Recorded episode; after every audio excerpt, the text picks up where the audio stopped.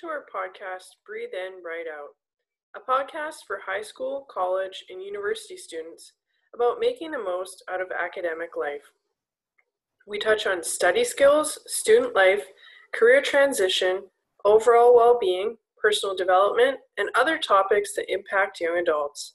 At the end of each podcast, we send our listeners off with a short guided meditation and writing prompt. We hope that through these discussions, meditations, and writing exercises, we can build an open, caring, compassionate community that supports personal growth.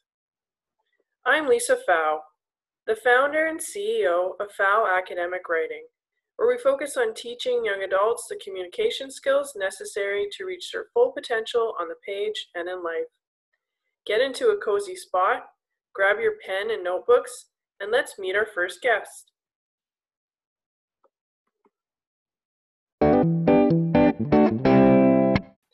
This week's episode is part of our Careers in the Liberal Arts series, but with a twist. We'll be talking about vocations. A vocation is defined as a strong feeling of suitability for a certain occupation. People who talk about being called to do something or that they couldn't imagine doing anything else are likely pursuing a vocation. I personally feel like teaching is my vocation, but not all teachers feel like me. For some, it may just be a job. However, one profession that requires individuals to feel called to it before they can even get an entry level position is ministry. This is an area of work that is often not discussed by career counselors because of its status as a vocation. But for individuals who seek meaning, purpose, and a connection to something beyond themselves, this may be the ideal path. This week's guest is Reverend Emily Gordon, a minister of the United Church of Canada here in Toronto. Emily did not start out her education knowing that she would one day become a minister, but her education has helped her in ministry. Emily completed her Bachelor of Arts honors in English and Classics at Mount Allison University, followed by a Master's of English in Print Culture from Simon Fraser University. After a couple years of exploration and reflection, she felt the call to the ministry and enrolled in a Master's of Divinity from Emmanuel College, becoming an ordained minister in 2015. Her original love of reading and writing is now expressed in reflecting on biblical and other spiritual texts and writing prayers and sermons for church services and other materials. Welcome to our podcast, Breathe In, Write Out, Emily. Hi, uh, thanks for inviting me to be on your podcast. You're welcome. I'm, I'm excited by this. It's kind of unusual. And mm-hmm. um, I think some people will be surprised, and um, I mean, people usually don't know what what it. How do people get to be ministers? What is it about? Yeah, so, it's interesting actually. Um, people when I meet them for the first time, although that's not happening that much right now, but um, when I meet people for the first time, often surprise is the first thing that people express when they hear what I do. Um, it's it's not a on your list of typical typical things to be doing with your life. Yeah. Um, yeah. Yeah. So we we want to explore that a little bit today but i i want to start out with um just like your journey to realizing that you felt called to be a minister. Can you okay. tell us a bit yes, about I, that? I guess uh, that was the whole question. Um, one of the things that comes up a lot when you're in the process of entering ministry is being able to talk about your call to ministry. So you talked about the meaning of the idea of vocation, and vocation um, comes from the Latin word vox, which just means voice. Um, so vo- a vocation is a calling. It's um, a voice that's calling you towards something, um, to towards a certain work or a certain purpose. And in order to become a minister, uh, part of the process that the denomination uh, asks you to take part in is being clear that this is a calling rather than just an idea of something that you could do, you know, sort of picked off a list or um, based on, you know, thinking about it for a few minutes. It's a fairly um, significant commitment that you make. And most ministers that you might talk to, if you have the opportunity, will say that it wasn't an easy decision. Um, you don't just sort of fall into this. Mm-hmm. So originally, I thought that I was going to be a professor and go into academia. Um, I was, as you mentioned, I did um, an honors bachelor degree and a master's degree and was expecting to complete a PhD in English. Um, but I began to realize that I was not feeling satisfied with that as the work that I'd be doing for the rest of my life.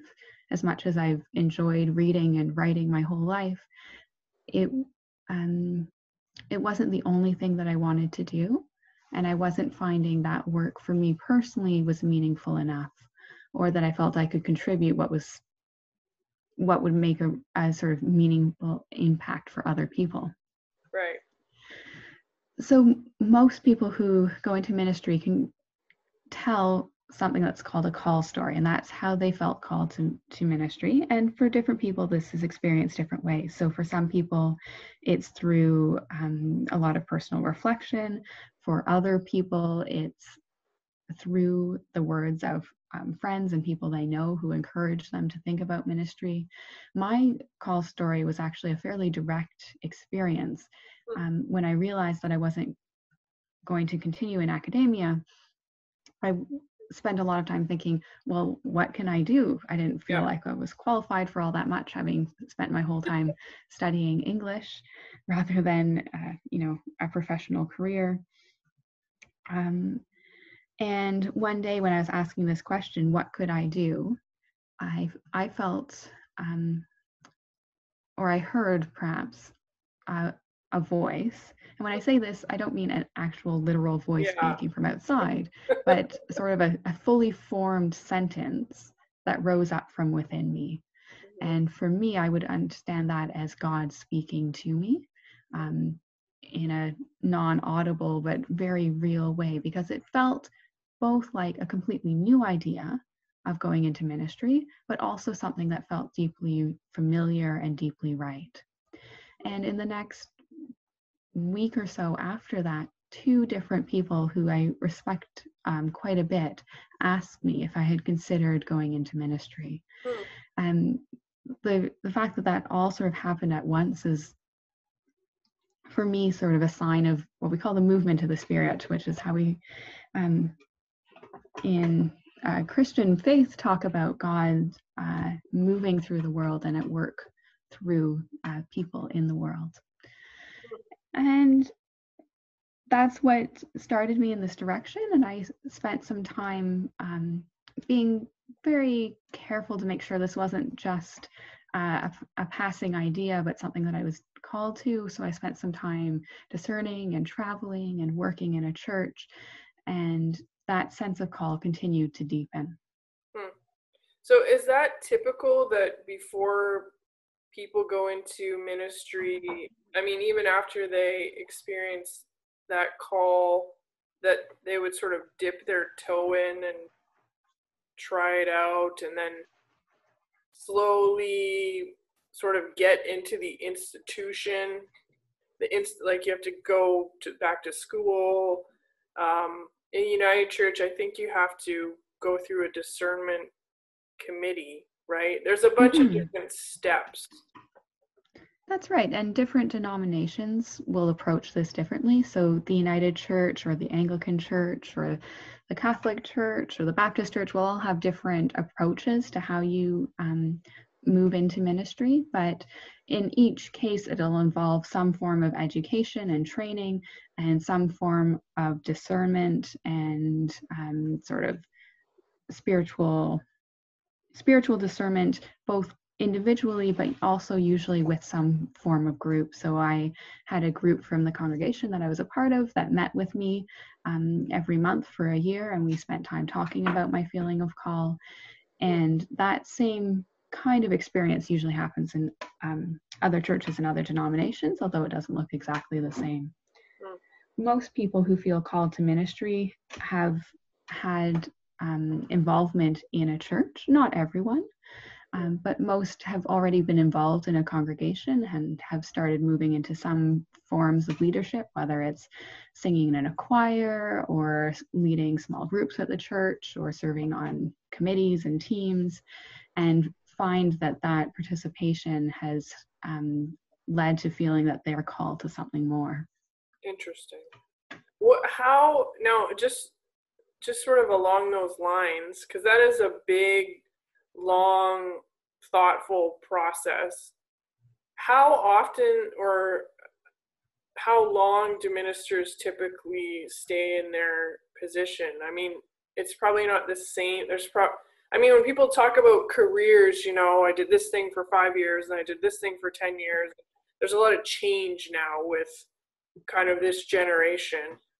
So mm. you go into ministry, are you, do people typically then do that for a lifetime? Do you ever get uncalled? Uh, I guess we wouldn't use the term uncalled. Yeah, I know. Um, many many people do it for a lifetime. Many people actually go into ministry as a second career. Um, they've already done something else, and um, have having spent some time in that, they've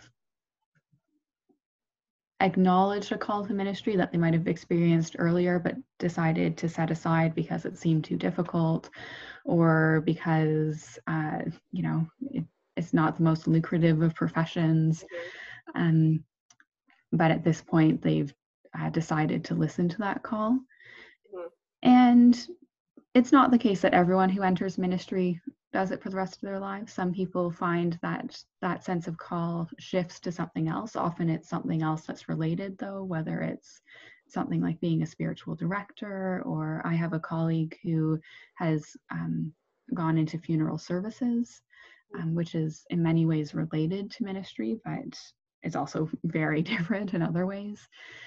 Um, and I mean, a whole range of of other things, but it's it's not something that you do for just a, a couple of years. Mm-hmm. It it takes a, a, fair amount of work and discernment to get to the start of it. So you don't usually just um, move on a, a, year or two right. later.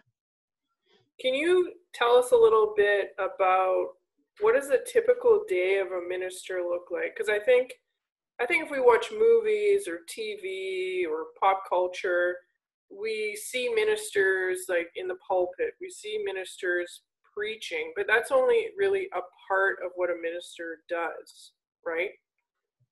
That's right. Um, and one of the the challenges that sometimes people who are in ministry experience is that that's when most people see us is on a on a Sunday morning or another time when we're leading worship, and uh, all the rest of what we do can be quite hidden um, to most people in the congregation or to the wider community. So there's, of course, the this this worship service, whatever that might look like, takes preparation time. So that includes either writing prayers and um, or finding prayers that would be meaningful, um, putting together the different parts of the service, um, one of the things I spend time doing is finding other people in the congregation who would like to read things or offer leadership in different ways. Um, but there's also everything else that our church does that um, as a minister I'm deeply involved in. So I attend different committee meetings that talk about worship or talk about pastoral care, which is a way of talking about how we support people in our congregation um, who are visited by people who want a little uh, extra time to talk about things or a little bit of spiritual direction. Um, it might be people who are elderly or living on their own and could use someone else to spend time talking to them. And we have people in our congregation who do ves- do visiting and phone calls, and I'll meet with them and do some of my my own to people in the congregation as well. Um, and then depending on the church, there might be any number of other things that happen. So, for instance, this fall we'll be doing a book study that I'll be leading. Um, and I'm going to be leading a grandparenting group with uh, people in the congregation who are grandparents. Um, I meet with f- families that want to have someone baptized, um, or sometimes couples that are planning on being married, and uh, sort of all the other sort of organizational things. Our congregation right now is at the end of a renovation, so I've been part of the conversations about what kinds of decisions will be made and bring to that conversation uh, where our faith and where our values might call us to make certain decisions about what our priorities are or how we communicate with that with our congregation. Um, and other just other forms of communication as well. So I'll write messages that go to the congregation. Um, I, I coordinate the communications team that our church has. So I'll be communicating with them about what kind of language and messages that we want to share. And uh, our connection with the, the larger church as well is another thing that I do. Yeah. Not all of that happens every day, though. One of the things that's really um, wonderful about, for me, about a work um, being a minister is that there's a huge variety in what I do. So there'll be some days when I'm mostly on my own, not talking to anyone, just reading and thinking about things and doing some writing. And there'll be other days when I'm in meetings all day or I'm meeting with individuals one on one all day and I'm spending a, a, lot of time in social settings. Um, and then there's times when I'll be organizing a small group and facilitating a conversation, and then other times when I'm in front of uh, a whole congregation. Um, and speaking to everyone. So the the variety that's in this role um, is pretty significant, and it mm-hmm. um, it calls for a set of gifts that are very varied. So some careers and some professions, um, you need a few very strong skills in order to do well in them, and other vocations or professions you need to have a whole range of different skills and gifts, um, but not necessarily to be an expert in each one, but just to mm-hmm. have a, a good enough balance of those things to be able to do that work. Interesting. It's it sounds like the whole English degree communication really probably helps you out in many different areas of what you're doing in the church. So, you know, that's kind of really interesting.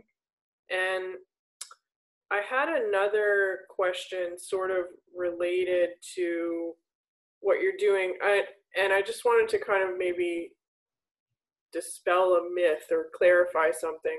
And this is something I thought when I started going to church.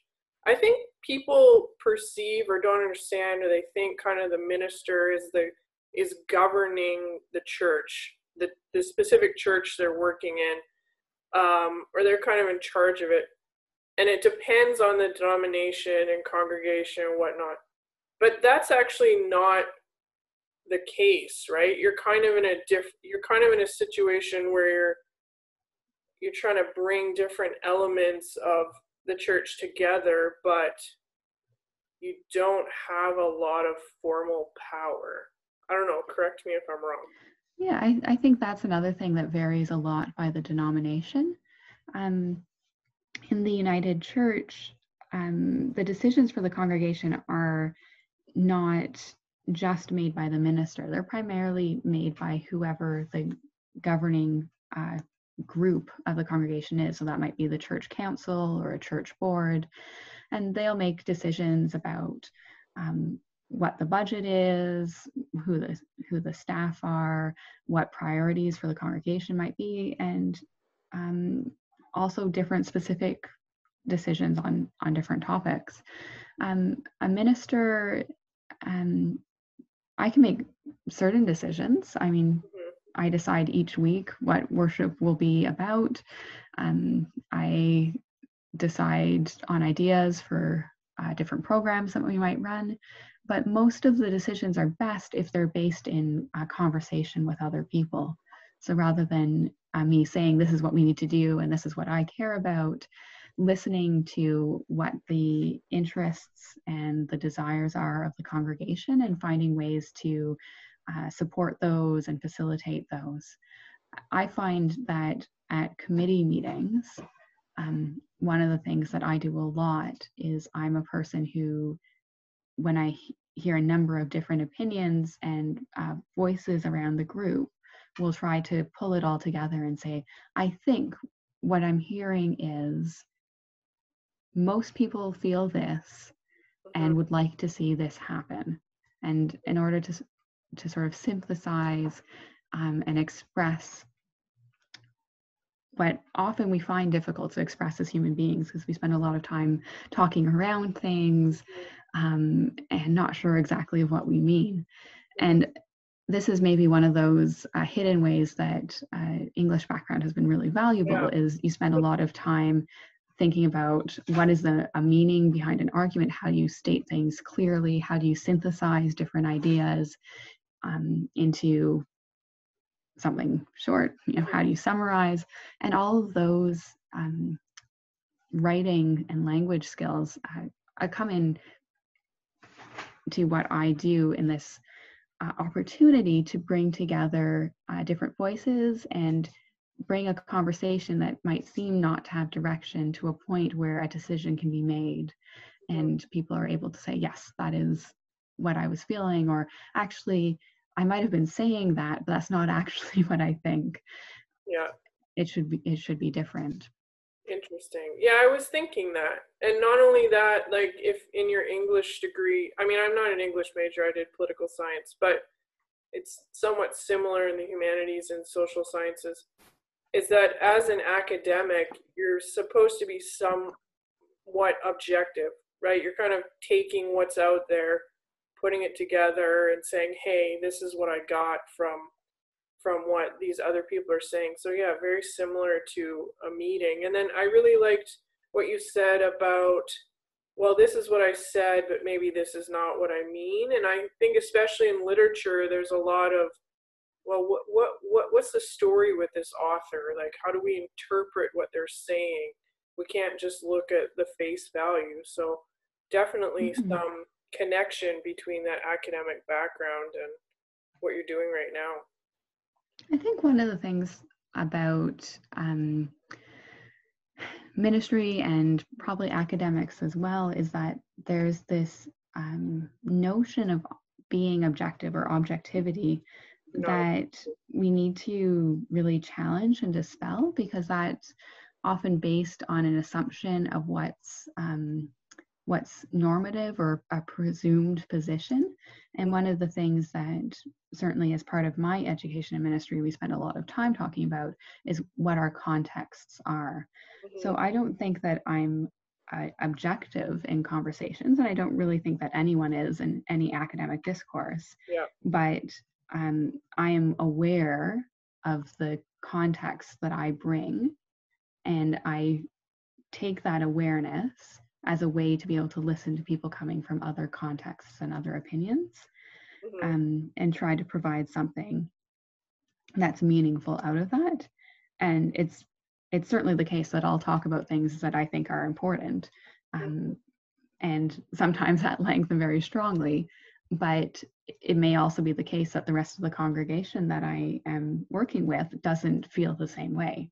And if that's the case, that's as far as it goes. I'm I'm not going to make the congregation engage with a topic or have the same uh, opinions and value and values that are identical to mine, but I am going to uh, ask everyone in a, in the church that I'm with to continue to think about what it is that's important and what it is that matters and why that's the case and how that informs the decisions that we're making mm-hmm. so uh, often the the values and beliefs that we carry um, happen at a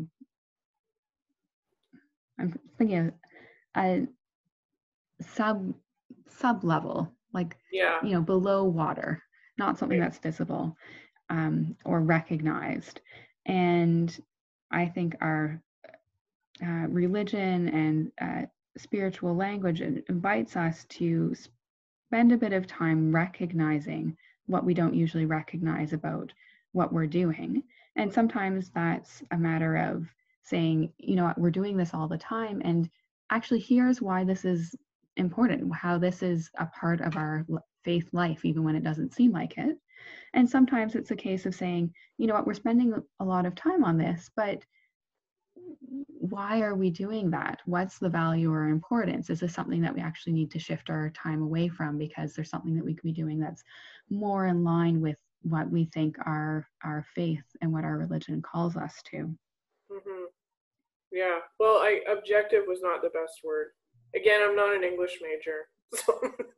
yeah, and this, I, I this think... wasn't a it wasn't a criticism of you. I think this is a very uh, commonly held way of thinking about both academics and um, uh, yeah, or leadership is something that should be objective, of... and it's uh, based on this um, narrative that hides um, hides a position as something that doesn't carry bias when mm-hmm. all of us carry our our own contexts, our own cultures, our own biases to whatever it is that we're doing. Yeah, no, that's a good point. I think I was getting at kind of a little bit of developing that awareness when you're having to interpret texts and stuff, like putting in their context and understanding you're in a different context and whatever. Um, but I but I really liked your point and I really liked how you kind of brought that up that that's not the role the role is not to impose ideas or that you're some sort of quote unquote expert but really you're doing your best to facilitate at least in your i mean different groups function in different ways right? But it sounds like you're really focused on facilitating okay as a community what do we value? What's important? How do we want to have things go and you're kind of able to sit back and do your best to try to synthesize some of those and present them back to the community for more further discussion. Mm-hmm. And as a minister, as a religious leader, part of that uh, process of synthesizing and bringing it back to the congregation is saying, how is that a part of God's vision for the world? Or how does this fit into um, the sacred story that is part of our tradition and, and part of what we're called to um, be living out in our daily lives. So it's different from just someone who is sitting and hearing uh, a group and saying, This is what you've said. Mm-hmm. There's an extra uh, addition of a narrative or a connection to our faith story and our our theology which just means you know the words that we say about god. Mm-hmm. yeah. Yeah i think people don't really think about that. That's a good point. Um so i want to you mentioned you do a lot of different things in a lot of different capacities. Um sometimes it sounds it would seem like maybe being a minister could be tiring especially during holidays and stuff like that um, what kind of things bring you joy and kind of keep you going as a minister?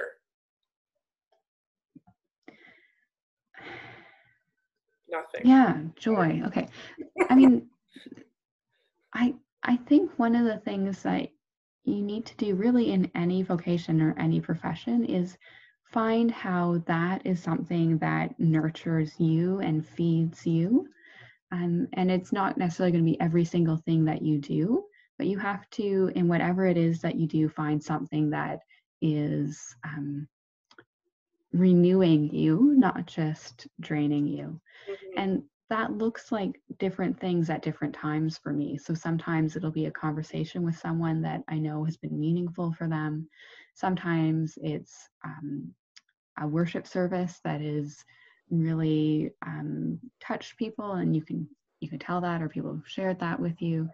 Um, for for me as someone who loves language sometimes it's in reading uh, scripture or poetry um, or writing some poetry or writing a reflection that i think um, it's something that's sort of a creative expression as well as a message or something that i'm trying to communicate so I, I wouldn't say that it's just one thing that brings joy. Um, for me, it's it's about finding where the joy exists in what we're doing rather than trying to find happiness or trying to find joy. That's that's an interesting point. Finding where it exists instead of seeking it out. Just kind of knowing it's already there and being and kind of being in tune with it more. Mm-hmm. Um, I did mention, and I've sort of observed this going to church, that especially during the holidays, it can be tough. And I know, um, you know, we're adults. As adults, there's more responsibilities. Uh, you yourself, you have a family. So, how do you sort of balance that with being a minister in a relatively large church? Yeah, well, I mean, for me and my family, one of the things is a very careful schedule, which makes sure that I know where I'm putting my time and focus. So, um, at you know, at, at different times in how I work, that is structured differently right now because we're working at home. It means that basically my whole day is laid out in terms of this is the time I spend with my family, this is the time when I'm working, uh, this is the time that's just for me, this is the time when we're eating meals together, um, and trying to bring clarity to that so that I can focus on being present in whatever's happening rather than spending my time thinking about whatever it is I'm not doing, whether it's my time with my family or whether it's my time at work. Um, but that said, there's also a certain need for flexibility and uh, being able to find how things can change because um, one of the things about working with a church is many of the people um, who are you're working with have other commitments, which means that things are at strange times. So what, most of our meetings are during the evenings, or if I'm meeting with a family, it might be on a Saturday. So um, it, it requires, I guess, both a certain planning and a certain flexibility. Yeah, interesting. I, I think, I mean, you're talking about ministry, but what you said, I think, would apply a lot to my students. And especially since they're now at home as well and they're not going to class and there's not much structure. And I observe they're, they're struggling to build that structure. So I really like what you said about you know, I have blocks of time for different things and I'm staying present in the moment in those activities. And just setting up those blocks and boundaries really helps to be present but not being so rigid that you can't have other things come into the schedule. So even for those who are not ministers who are not thinking of ministers i think that's um very wise. So thank you for sharing. Yeah, I I found this was easier to do once there were um, children relying on me to be very organized. I found it harder back when I was a student. But I might mention um, a technique that I use that's called um, parking lots. Hmm. So I first started using parking lots when I was writing essays. Hmm. And the parking lot was the place where you put any ideas you had where you didn't know where it fit into the essay you were writing. Either you had an idea and it just didn't seem to fit, you put it into the parking lot, or you wrote something and realized it didn't belong where you put it and you could, you know, copy and paste that whole paragraph or set of sentences into the parking lot. And what the parking lot does is it gives you a place where that rests, where you know it's still there. If you need it again, or if you figure out where it belongs, you haven't lost that work. Mm-hmm. Um, but you don't have to spend time worrying about it or thinking about it um, because you've set it aside. Mm-hmm. So that parking lot approach can also be applied to what we do um, in how we think about what's going on in our lives. So, mm-hmm. uh, on days when I'm not working, one of the strategies I sometimes use, depending on how much I'm um, how much is going on at work right now is uh, starting a parking lot. And this will just be a piece of paper might be my planner or just a scrap piece of paper. And anything that's on my mind um, goes onto that. So it might for instance say phone lisa. And then it might say send an email to bob. And then it might say, uh, oh, yes, you need to finish writing that prayer for Sunday. And once I've got those things written down, I know I won't forget them. I don't have to spend time thinking about them right now. And I know that once I'm working again, I'll be able to just look at that list and add it to whatever my list for the day is. Um, and this is so smart. It's uh, much better than trying to just focus on being off and not thinking about work, but having it moving at the back of your mind. Yeah. Um, same thing that. with studies. Yeah. So parking lots. Parking lots. Yeah, I do something similar. I have a journal that's for work and I just write random stuff. I don't care like how it's it could be a drawing, whatever. And I just offload stuff in there and then I'll kind of look at it at the beginning of the next day when I'm trying to figure out what I'm going to do for that day. So kind of interesting. I liked how you applied it to essays. So that would just be at the end of your essay, you just have a blank page, or like how does this parking lot? Yeah, usually um, in for an essay, I would do it just at the bottom of the essay, mm. um, and I'd write parking lot and anything that didn't fit in immediately or needed to be moved somewhere and I didn't know where, I just copy and paste in. When we do essay writing on computers now, it's so much easier mm. to use a parking lot um, than when you're writing something by hand. Yeah. It's back in the day when we wrote our essays by hand. Yeah. Or had library cards. Nobody knows how to use a card catalog anymore.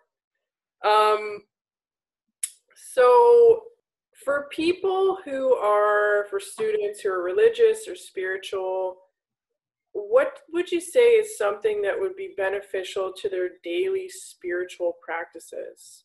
Something they per- you perhaps couldn't live without. So, one of the things that I like to think about when I'm thinking about uh, spiritual practices is that often we come with a very narrow idea of what can be a spiritual practice. So, it might be um, meditation or prayer or reading scripture. Um, and we can miss all of the other things that can be spiritual practices. So, for instance, for me, one of the things that is often a good spiritual practice is going for a walk. Mm. And that opportunity um, to move and be outside, um, see the world, not talk to anyone, and just have a space where I can reflect on what's happening and what's happening inside of me, and also listen to what might be important, what might matter, that sometimes sort of uh, arises as you don't have something else that you need to do.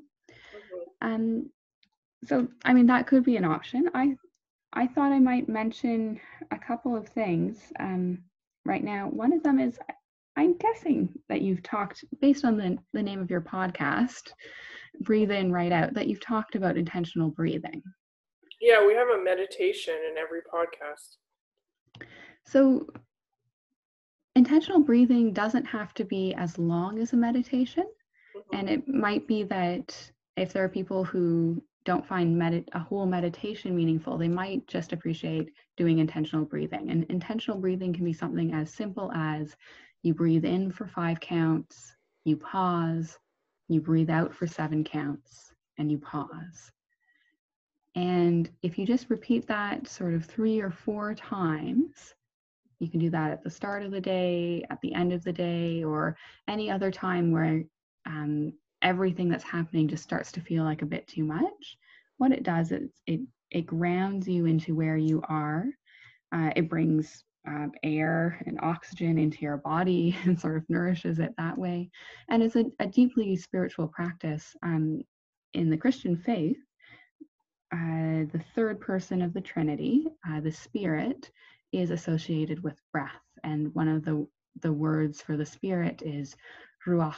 Uh, this is the Hebrew word, which means breath. And, this, and the, the, the movement of the Holy Spirit is understood as the breath of God. So something as simple as intentionally breathing is connecting us to God and uh, to our faith. Um, and I, I mean, me for me personally, long meditations are not something that um, I have a lot of time for, and often um, I, I don't want anyone else telling me how to meditate. I, yeah. I will reflect on my own. But a, an intentional uh, breathing practice um, is, is really meaningful and it helps refocus on what matters. The other thing that I thought I might mention, which is a, an important spiritual practice for me, is simplicity. So, simplicity is both trying not to allow our lives to become too complicated and also looking for um, well you could say the simple joys or the simple goodness in what already exists and we talked about something similar to that a little earlier on yeah. Um, but once again i think this is something that is deeply rooted in in the christian tradition and in other religious traditions as well mm-hmm. i like that again kind of taking it out of what we might assume or think about we should be doing as a spiritual practice, but making it just, you know, about living. Like these are things you can do while you're going through your day, while you're living your life. Um, yeah. And and um, I might mention that for me, the idea of a spiritual practice, the practice part is really significant in that. They're not hmm. like spiritual acts, or spiritual accomplishments, they're spiritual practices. And it's like um, playing piano or playing a sport, uh, learning a language. That, that act of practicing really matters. And there's times when it feels like you keep doing this and nothing more is accomplished. But at a certain point, you are able to recognize how much further along you are and mm-hmm. in spiritual terms that might be how much more grounded you're feeling or how much more connected you're feeling to yourself or to other people or to the divine apart from yourself and other people although the divine exists within us and within others as well mm-hmm.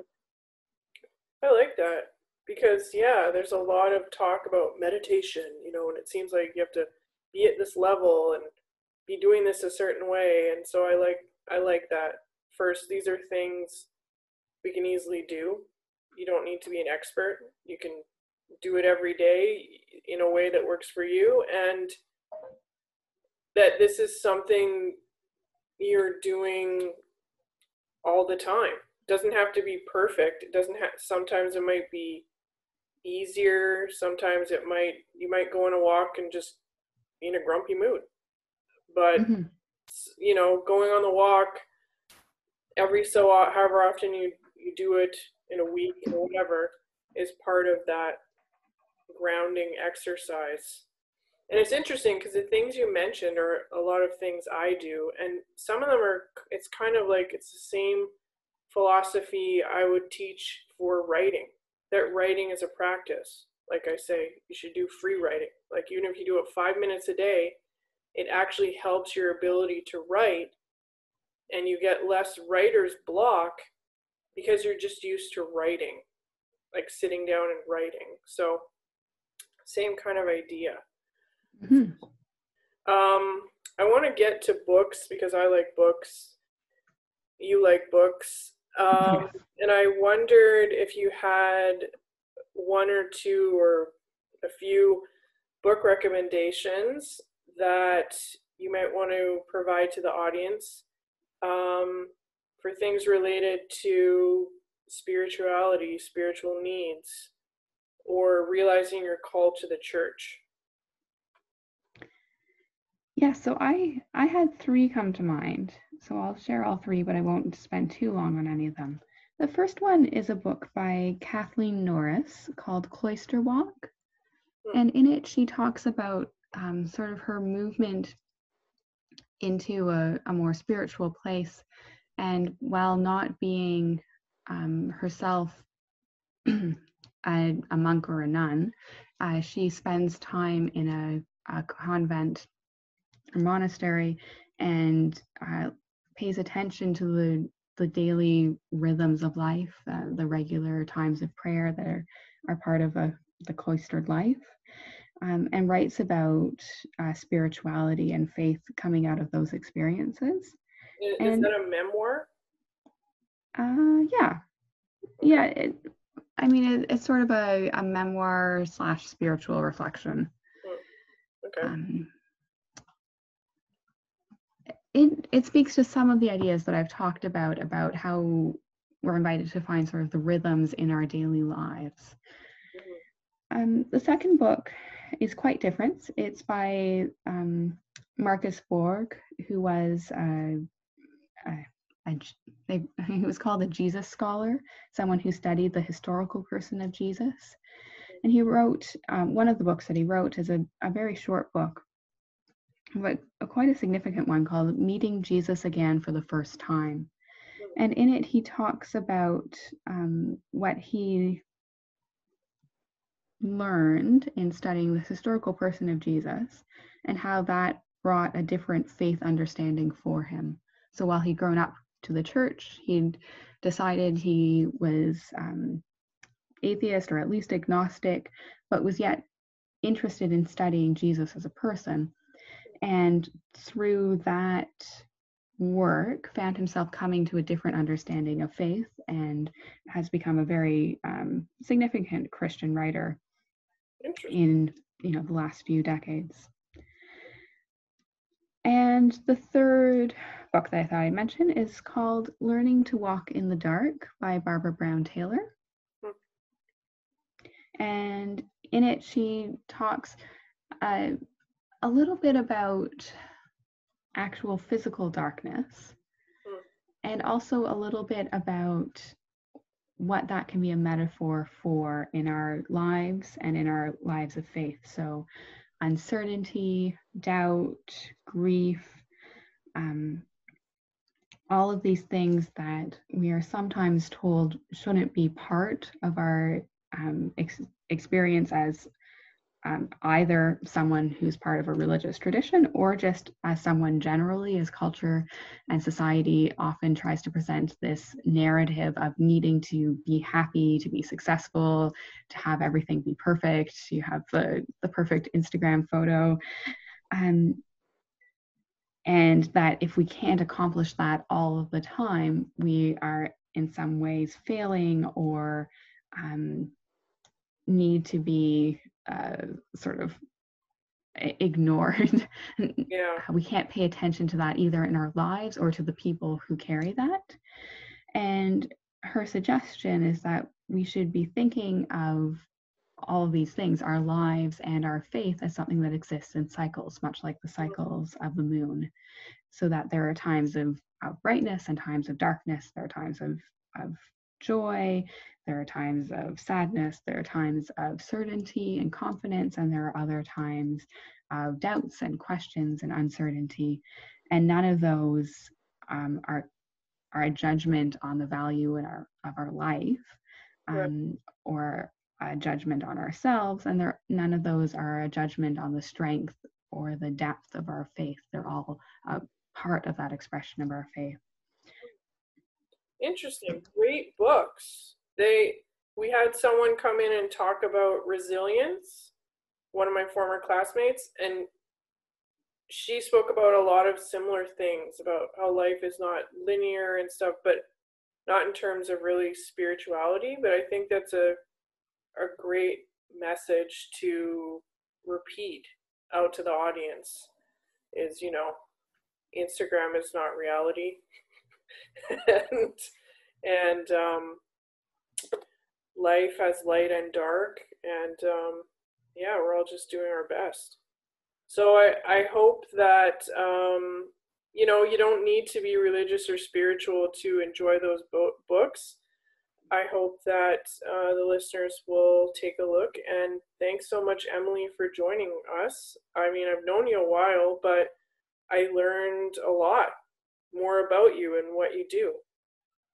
Well, I'm so glad that you invited me and that we found the time to connect with each other and talk a little bit more. Yeah. So Thank if you. anyone wants to find out more about Emily, you can find her on the Leaside United Church website, and the website's www.leasideunited.org. And you can also, I'm sorry to interrupt, but we yeah. also have a YouTube channel now because oh. everyone's on YouTube for COVID. So if you just search Leaside United Church on YouTube. You can find our Great. YouTube channel. Is does that have sermons on it, or what's on the YouTube? Um, yes, it has uh, short worship services. Um, we also have some wonderful music coming from our congregation and uh, a children's program called Stories and Crafts. Oh. But um, there's there's some standalone reflections, but mostly um, uh, worship services or parts of worship services between 15 minutes and half an hour long.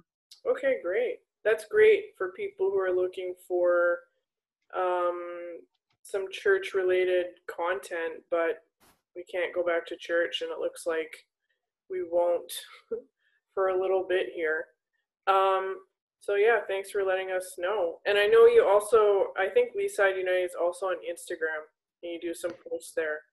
So yes, yes, uh, we as a church, I don't personally run them, but we have an Instagram account, a Twitter account, Facebook account. Okay, great.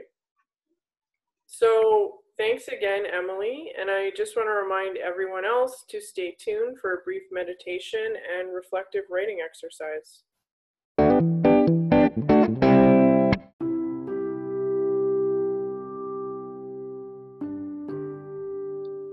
This breathing meditation, you will focus on your breath. This will calm your mind and relax your body. There is no right or wrong way to meditate. Whatever you experience during breathing meditation is right for you. Don't try to make anything happen, just observe. Begin by finding a comfortable position, but one in which you will not fall asleep. Sitting on the floor with your legs crossed is a good position to try. Close your eyes or focus on one spot in the room. Roll your shoulders slowly forward and then slowly back. Lean your head from side to side, lowering your left ear towards your left shoulder and then your right ear toward your right shoulder. Relax your muscles. Your body will continue to relax as you meditate. Observe your breathing. Notice how your breath flows in and out. Make no effort to change your breathing in any way. Simply notice how your body breathes. Your body knows how much air it needs. Sit quietly, seeing in your mind's eye your breath flowing gently in and out of your body. When your attention wanders, as it will, just focus back again on your breathing. Notice any stray thoughts but don't dwell on them. Simply let the thoughts pass. See how your breath continues to flow deeply, calmly. Notice the stages of a complete breath. From the in breath to the pause that follows, the exhale, and the pause before taking another breath. See the slight breaks between each breath. Feel the air entering through your nose. Picture the breath flowing through the cavities in your sinuses and then down to your lungs. As thoughts intrude, allow them to pass and return your attention to your breathing.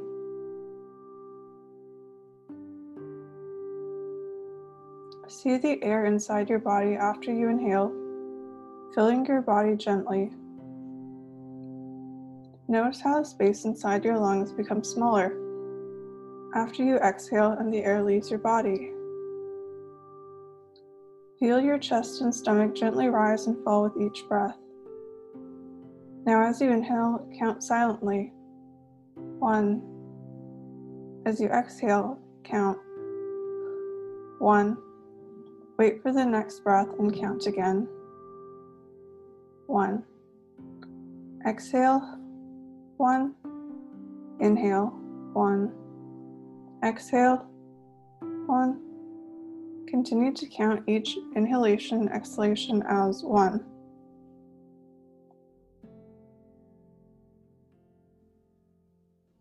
Notice how your body feels. See how calm and gentle your breathing is and how relaxed your body feels. Now it is time to gently reawaken your body and mind. Keeping your eyes closed, Notice the sounds around you. Feel the floor beneath you. Feel the clothes against your body. Wiggle your fingers and toes. Shrug your shoulders. Open your eyes and remain sitting for a few moments longer. Straighten out your legs and stretch your arms and legs gently. Sit for a few moments more, enjoying how relaxed you feel and experiencing your body reawaken and your mind returning to its usual level of alertness. Slowly return to standing position and continue with the rest of your day feeling re energized.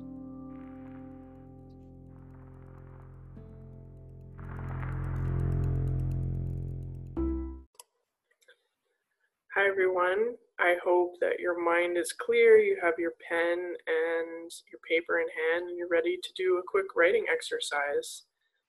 So, Emily talked at the end a little bit about the author Marcus Borg, and she mentioned one of his books. I've also read a book he's written called Speaking Christian, and that is really all about the language and kind of deconstructing or understanding the language of Christianity. So I thought I would use that to inspire the writing exercise for today. In particular, I want to share a little bit about the history of the words believe and faith. So, believe, we kind of think like you believe, you believe in God, you, you know, you believe it's real. But actually, prior to the 1600s, the word belief in Old English was biluf, which means to hold dear, or would be more close to beloved. So you were to beloved God or Jesus. And so for a moment, I want you to think. Now, you don't need to be religious to do this, I want you to think about a few things that you beloved. What do you hold dear to you? What do you pour your love on? And just to make note of those and either in a list or a short paragraph, just take a moment to note some of the things in your life, real or abstract, that you beloved. You can pause the podcast if you like so I'm going to move on to the next word, faith. And again, we would think of faith in our modern society, modern English, as again, sort of believing in something. But if you go backwards to the root word of faith, fiducia, it actually means trust. And it doesn't mean just a commitment to God or uh, Christianity or your religion, but it actually means a deep trust in God, the opposite of which would be kind of being anxious. So, again, I want you to pause and I want you to reflect on we're kind of in a period of uncertainty right now. It's very stressful. We don't know what's happening with COVID. I want you to reflect on what are some things, some people, some institutions that you have faith in in this moment. So in Canada, something that's been really useful is the government has been putting out some helpful programming. So I might think I have faith in the government. Just to note some of those down. Take a moment, pause the podcast, now, why did I want you to do this? I think in these uncertain times, it's important to remind ourselves and to sort of cultivate love. So I want you to think about that and that we're not alone. There are things in the world that are helping us that we have faith in, whether we're religious or not. Um, and just to kind of take stock of those. And what I want you to do, or I hope that you'll do, is this week you will go forward and keep those things close to your heart or in your mind. And hopefully, they will impact your perspective a bit. So, I just want to thank everyone for listening to our podcast. It means a lot to us. We're putting it out there to help young adults to cope with this difficult time by interviewing different types of people doing different things on topics we think might be related to or beneficial to students. So thanks so much for listening. We would love to hear from you. We hope you enjoyed today's show. And to find out more about FOW academic writing, you can check out our website at www.fow.ca or follow us on social media at FOW underscore academic writing. I look forward to helping you reach your full potential on the page and in life.